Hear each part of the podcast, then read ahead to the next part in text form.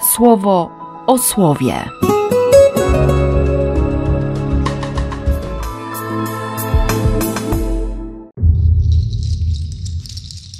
Jedenasty listopada, czwartek.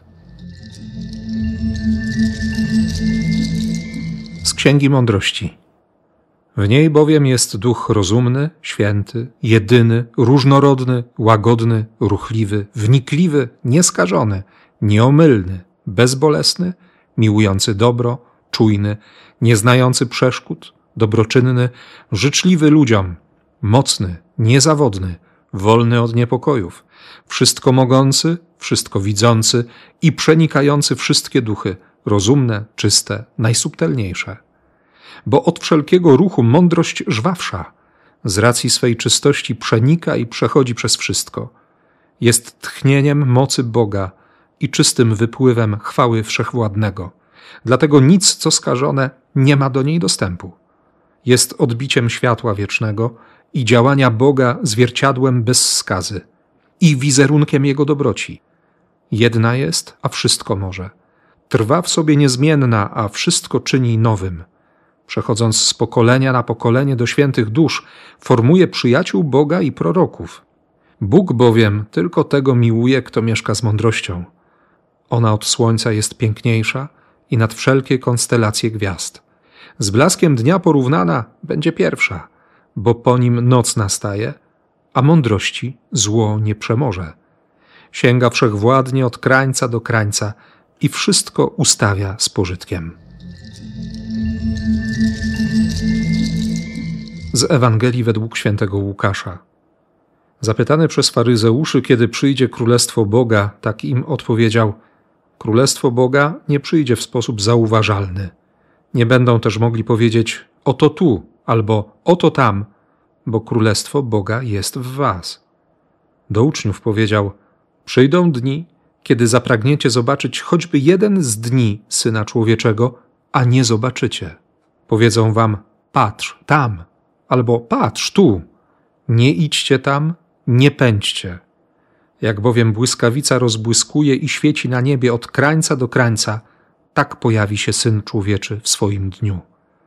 Najpierw jednak trzeba, aby on doznał wielu cierpień i aby zniósł odrzucenie ze strony tego plemienia. Co ukryte i co jawne poznałem, bo wyjaśniła mi to mądrość twórczyni wszystkich rzeczy. W niej bowiem jest duch i się zaczyna.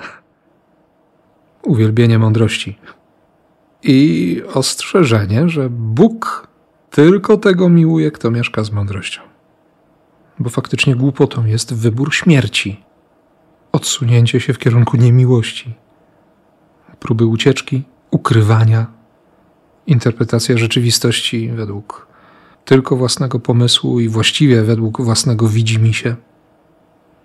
Mądrość w Biblii to, to pragnienie relacji z Bogiem, to wyciągnięte ręce, żeby chwytać słowo, żeby zebrać mannę, żeby złapać tego, który się wymyka, który ucieka, który zmusza do ruszenia się z kanapy.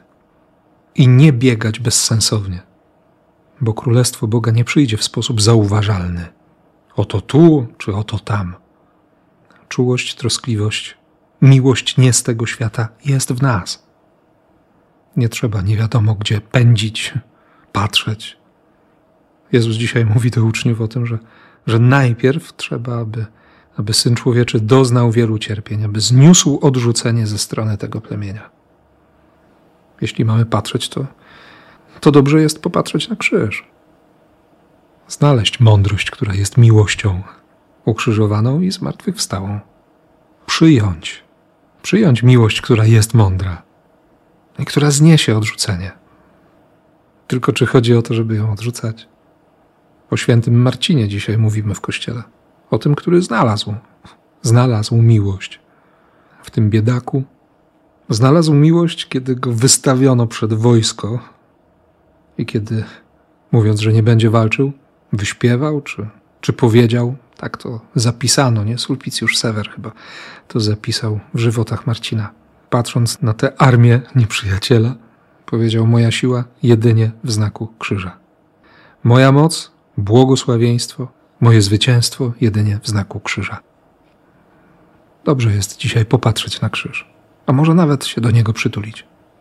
Tak jak Jezus.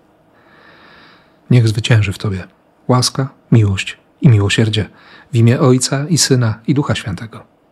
Amen. Słowo o słowie.